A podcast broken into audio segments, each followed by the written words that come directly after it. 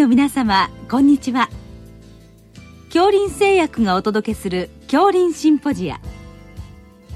毎週この時間は医学のコントラバシーとして一つの疾患に対し専門の先生方からいろいろな視点でご意見をお伺いしております。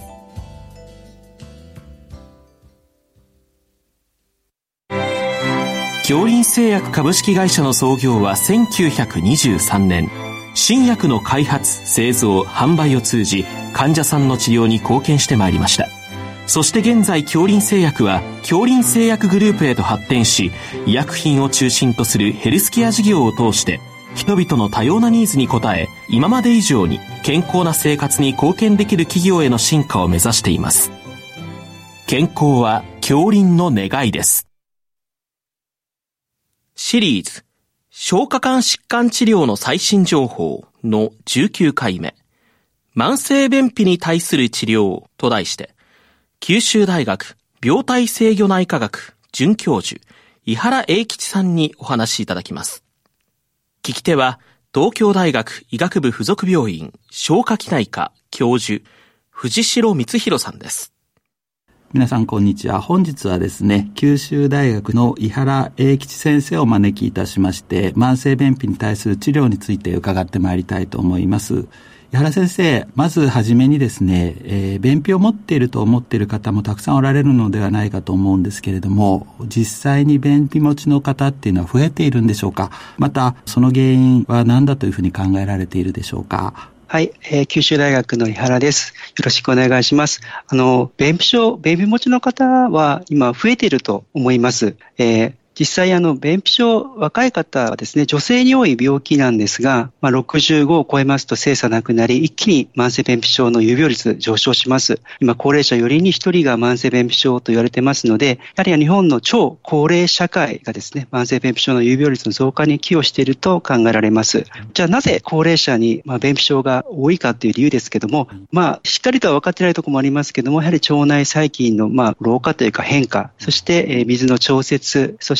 えー、消化管の運動調節といった腸管機能が落ちているというところと、やはりフレイルによる排便機能の低下などが考えられます。またですね、一方でインターネット調査の結果ありますけど、では若い方にもやはり便秘症増えている可能性を示すデータ出ていまして、えー、これはおそらく食習慣の欧米化等によって水分調節や運動機能を担うあの食物繊維摂取不足が原因じゃないかと考えられます。えー、以上ですね、便秘増えてるんじゃないかと思います。はい。あの、今、腸内細菌のお話が出たんですけれども、やっぱり年を取ってくると腸内細菌っていうのはいろいろ変わってくるんですね。食事内容とかそういうのが原因なんですか？それとも何か免疫の問題だったりとか、単因子なのかもしれませんけれども、主な原因っていうのはどういうふうに考えられてるんでしょうか？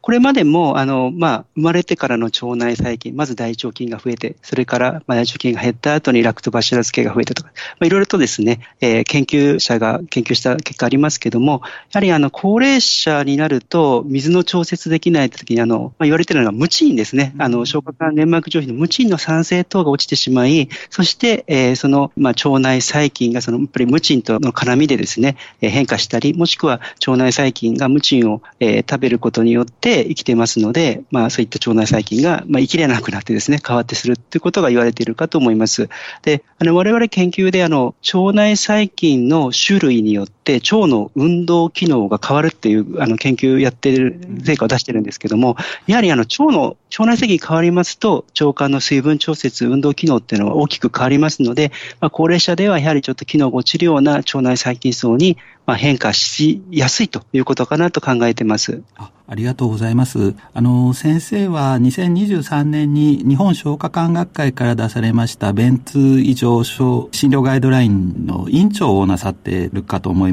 けれども、えー、そのガイドライン作成の意義について教えていただけますでしょうか？はい。えっ、ー、と、まずちょっと背景から少しお話したいんですが、あの、まあ、便秘と下痢に関連する腸内環境ですね。先ほど腸内細菌の話させていただいたんですけども、まあ、ここ本当に科学進みまして、あの、腸、脳、臓器連関ですね、が、えー、生体の向上性の維持に重要であるということが分かり、さらに慢性便秘症の方に関しては、まあ、生活の質や社会労働生産性を低下させるのみならず、えー、いくつかのコホートにて、えー、長期生命予後と関係するということが示されています。すなわち慢性便秘症治療の重要性を再認識する必要がありました。えまたですね、あの、ご存知のように、えー、新しいお薬が次々と上市され、これら新規の慢性便秘症治療薬の位置づけをですね、エビデンスを整理して明確にする必要があるという背景のもと、まあ、ガイドライン作成されたわけですけども、えー、私が考えるこのガイドラインの意義なんですが、えー、まずその、まあ、生活の質、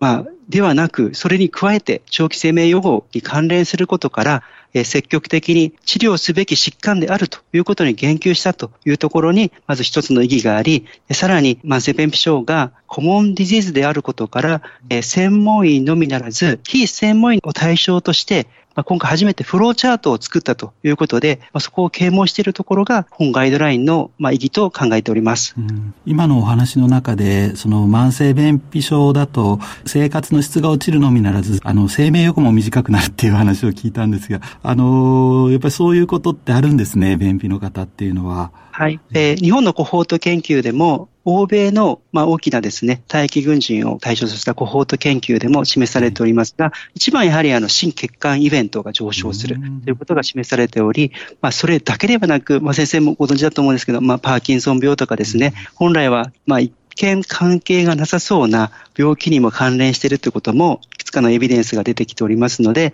やはり、あの、まあ、予後に関係するということを再認識する必要があるということでございます。ありがとうございます。あとよく過敏性腸症候群っていう病名を聞くんですけれども、この過敏性腸症候群とこの機能性便秘症っていうのは違うんでしょうか？はい。えー、まあ、今回、便秘症を原因があるですね、二次性の便秘症、大腸がん等をですね、起因とすると、あとはその原因がない便秘症に分けておりますが、その原因がない便秘症っていうのが、あの、難しいくりで言うと、機能性消化管疾患の中の便秘症になりますが、その中に機能性便秘症と、えー、便秘型の過敏性腸症候群がございますので、まあ、ほとんどの患者さん、便秘症の患者さんはこのどちらかに起因するということになります。ありがとうございます。それでこの慢性便秘症におきます大腸内視鏡の役割っていうのはどういうところにあるんでしょう？はい。えー、やはりですね、あの、慢性便秘症の中に一番はまずあの大腸がんを代表とする直接的に生命に関与する、影響する疾患を鑑別しないといけないということです。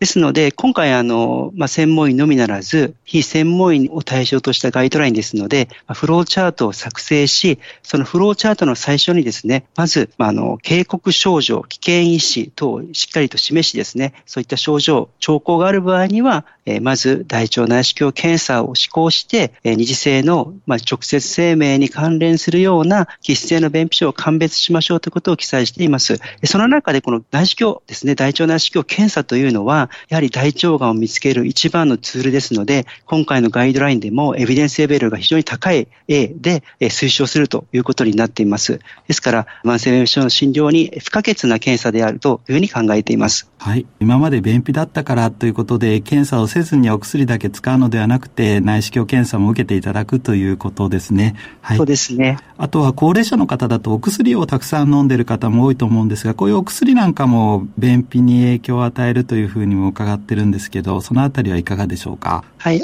先ほどの一次性と二次性の話で、二次性便秘症のまあ、最もですね、重要な一つに薬剤性の便秘症というのがあり、今回のガイドラインでも記載しています。うん、で、あの、これはもう基準からですね、腸管の運動を抑制する、もしくは水分を取るようなお薬が原因となりますが、代表的には抗精神病薬ですね、腸管の運動を止めてしまいます。あとは、まあ、循環系で使われる高圧薬、カルシウム拮抗薬、腸管運動を抑制してしまうということですね。あとは、抗パーキンソン病薬、うん、そして、まあ、最も大事なのがオピオイドということになります。で、これらの、まあ、お薬を内服されている患者さんが便秘を訴える場合には、薬剤性便秘症の、まあ、可能性がありますが、まあ、前言、注視できれば良いんですが、できない場合もございますので、まあ、そのような場合には、まあ、投薬した上で、通常の慢性便秘症の薬物治療を行っていく方針になります。ありがとうございます。あの、今、新しい便秘薬もいろいろ出ているというお話も伺ったんですけれども、えー、その便秘薬いろいろある中で、まあ、どのように使い分けていけばいいのか、そのあたりはいかがでしょうか？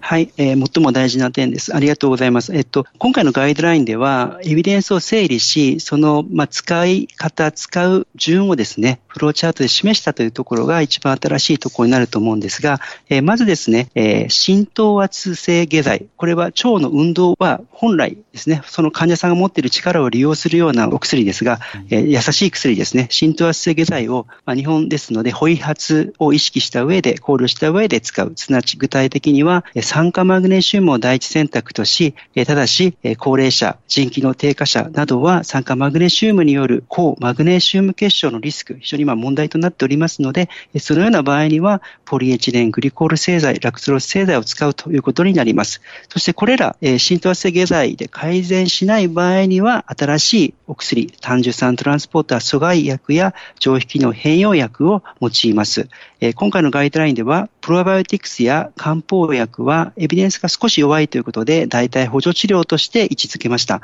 また、あの、最も大事なことは、えー、非専門医の先生方に最も大事に伝えたいことは、えー、薬剤耐性や習慣性があるですね、刺激性下剤に関しましては、常用するのではなく、短期間や豚用として使いましょうということで位置づけています。ありがとうございます。あの、便秘の方は市販の便秘薬で済ましているっていうような方もいると思うんですけれどれども、やはり病院にかかった方がいいんでしょうか？はい。えー、市販薬のほとんどは刺激性下剤か酸化マグネシウム製剤かと思います。ですので、市販薬といってもですね、やはり刺激性下剤が入っていて、転用した場合には、腸管の運動機能が高度に障害される可能性もありますし、えー、先ほど言った酸化マグネシウムの内服量増加した場合には、こう、マグネシウム結晶をきたすリスクがあります。で、背景でお示ししましたが、慢性便秘症が長期生命予後に影響することが、まあ、分かった現在ですねね、また、腸に優しい治療薬が開発された今、市販の便秘薬を常用せざるを得ない慢性便秘症患者さんいらしたらですね、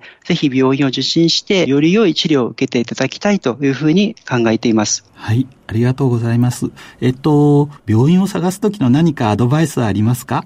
はい、あの、慢性便秘症はコモンディジーズですので、一般内科で診療は可能と思いますが、まあ、消化器内科を標榜している病院やクリニックがありますと、より適切かと思います。もう一つ、あの、今回ガイドラインを発刊しました、日本消化管学会がですね、認定する便通マネージメントドクターという資格があります。そうですこの資格を有する医師が在籍する病院やクリニックを探すことも一つの方法かと考えています。はい。井原先生、今日は貴重なお話をどうもありがとうございました。ありがとうございました。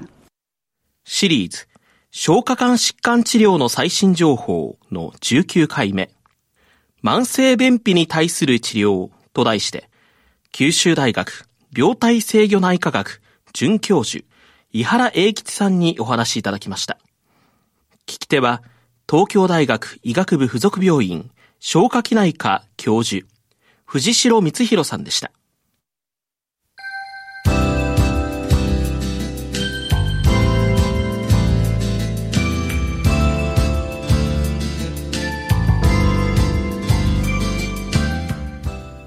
それでは恐林製薬がお送りしました恐林シンポジア来週をどうぞお楽しみに